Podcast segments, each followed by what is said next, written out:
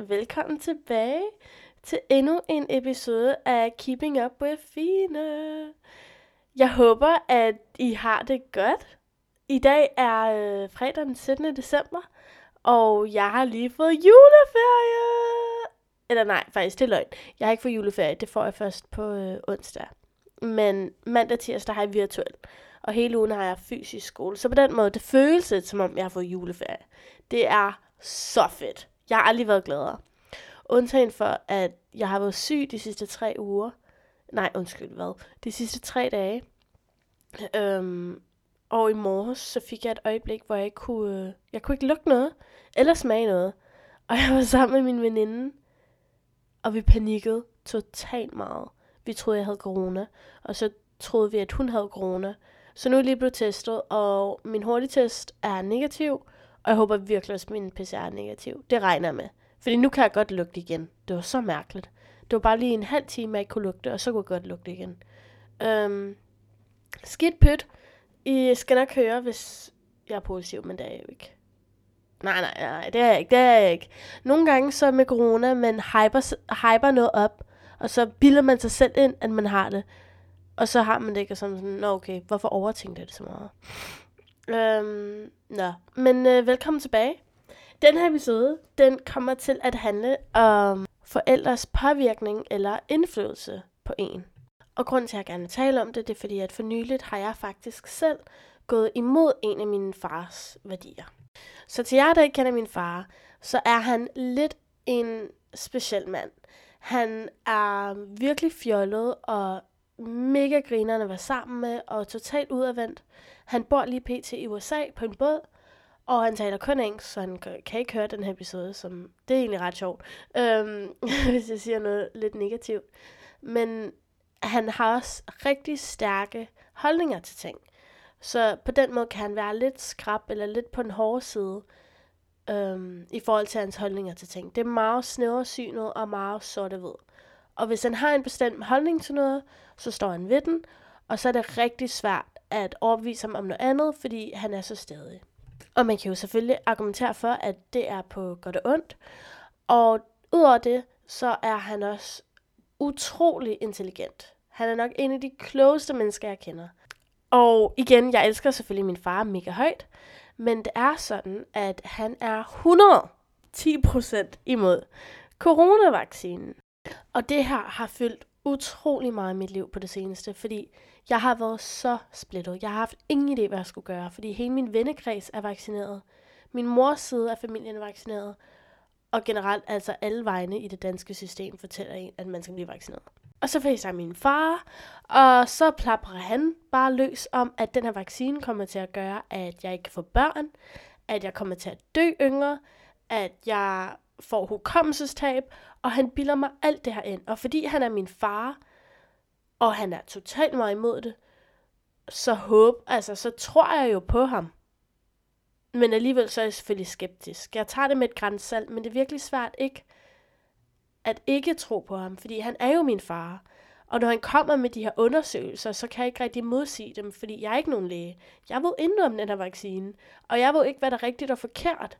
Men før jeg kom efter mig, så var det altså alt for besværligt med coronapas, og så endte jeg faktisk med at få første stik i søndags. Og det var faktisk virkelig ubehageligt, fordi mens jeg fik vaccinen, det gjorde selvfølgelig ikke så meget, og det gjorde ikke ondt, men jeg begyndte bare at tudbrøle.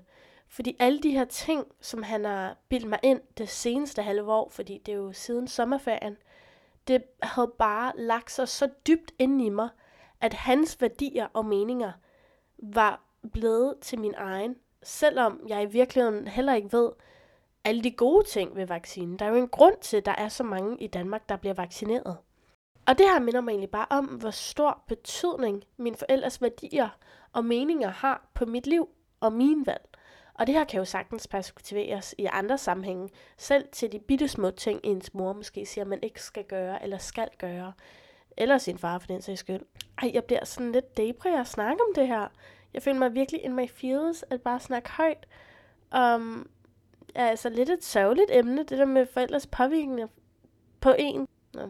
Anywho, jeg tror bare, jeg gør det alligevel. Det, på en måde er det faktisk også meget rart at sige det højt. det er ret mediterende. Ja, jeg bliver ved. Det er fint. Man skal også anerkende sine dårlige følelser. Jeg kan ikke undslippe fra øhm, mine tanker.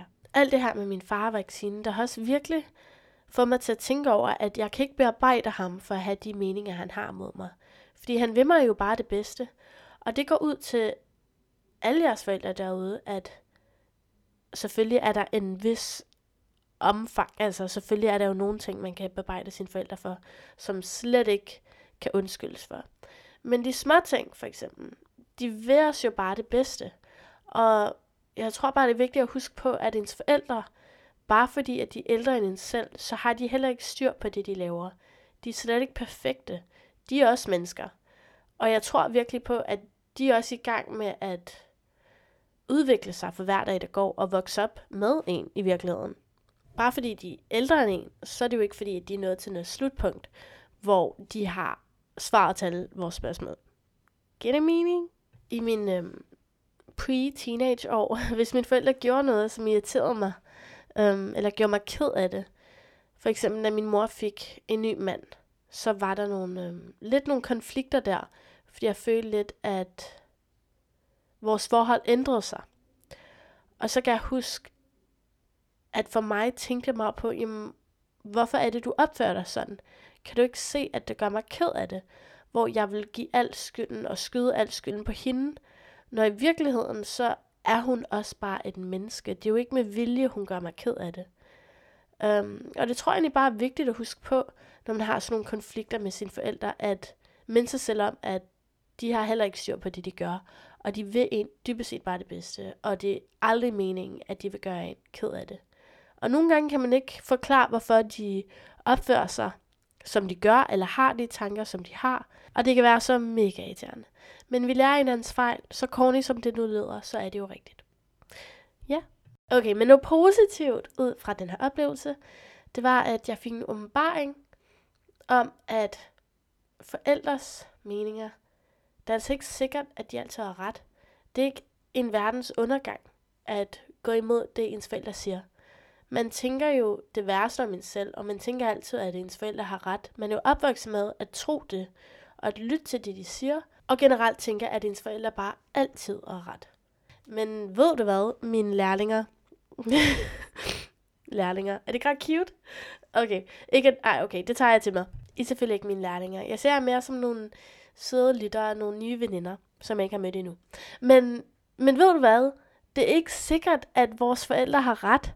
Vi er ikke nogen dårlige mennesker at gå imod det, vores forældre fortæller os. Jeg har ret til at stå ved mine egne tanker og mine egne meninger, fordi de er lige så værdifulde og lige så gode som min fars snæversynet og måske endda lidt dramatiske holdninger til en vaccine. Men ved du hvad? Tusind tak, fordi du gav lidt med. Jeg tror, at jeg vil gerne tage et bad nu, og så tænker jeg at se noget Vampire Diaries, fordi jeg så det med Silla i går, min veninde, og det var fucking hyggeligt, og det er virkelig lang tid siden, jeg har set det, og jeg blev lidt hugt i går, det var jeg indrømme. Så det tror jeg, jeg vil gøre, eller også være male. Jeg ved ikke, hvad der sker for mig. Mig, male, men øhm, jeg vil det godt. Jeg begyndte på det, og det er lidt blevet min guilty pleasure. Øhm, men jeg er glad for, at jeg taler om det her. Jeg er glad for, at jeg satte ord på en konflikt i mit liv, fordi nu føler jeg lidt, at jeg har magten over det. Og vi kommer alle sammen til at gå igennem nogle ubehagelige situationer, hvor man skal gøre noget, man i virkeligheden ikke har lyst til, eller noget, man er i tvivl omkring. Men sådan er det. Sådan er livet.